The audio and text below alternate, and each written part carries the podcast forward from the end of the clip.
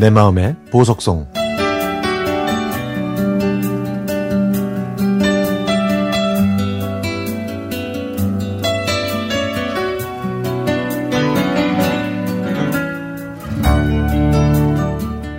제가 어렸을 때는 맛있는 걸 많이 만들어서 여러 사람들과 나누어 먹는 엄마를 이해하지 못했고 이해하고 싶지도 않았습니다. 왜 일부러 고생하시는지 알 수가 없었죠. 힘든 일을 늘 앞에서 도맡아 하고, 그렇다고 어린 제가 보기에는 다른 사람들이 고마워하지도 않는 것처럼 보였거든요. 세월이 흐른 어느 순간 문득 저를 돌이켜보았습니다.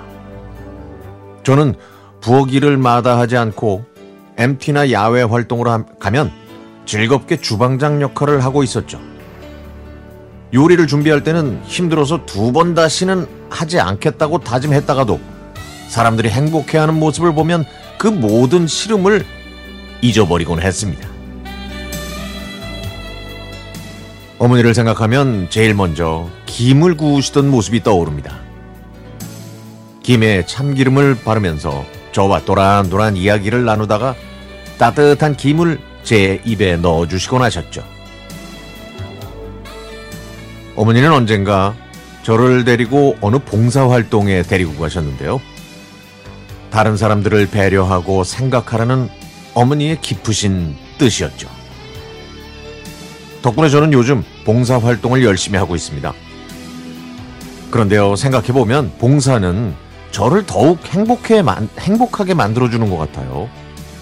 저로 인해서 다른 사람들이 행복을 느끼면 그것 또한 제 삶의 기쁨이니까요. 저를 가지셨을 때 어머니는 삼십 대 중후반이셨고 이미 일곱 남매를 낳으셨기 때문에 큰 이모는 어머니께 유산을 권유하셨다는 얘기를 나중에 들었습니다. 나이 들어서 생각해보니까 충분히 이해가 됩니다. 그렇게 칠 남매의 막내로 제 인생은 시작됐고, 돌이켜보면 고마운 교육을 받으면서 바르게 잘 자란 것 같아요.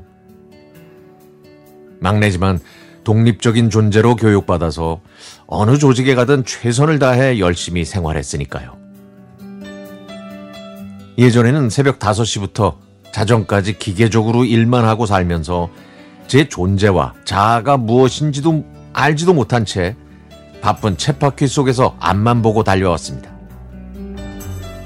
그런데 어느 순간 제 삶의 의미는 과연 무엇이고 무엇을 위해 사는지 생각하다가 진정한 행복은 주변에서 일어나는 일에서 느끼는 작은 기쁨이라는 걸 깨닫게 됐죠.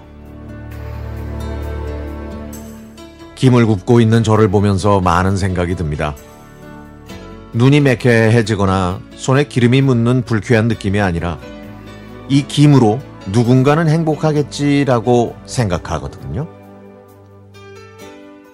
주산지가 아닌 강릉에 가서도 김을 구해 차에 싣는 저를 보면서 작은 행복을 찾고 있는 저를 다시 한번 발견하게 됩니다.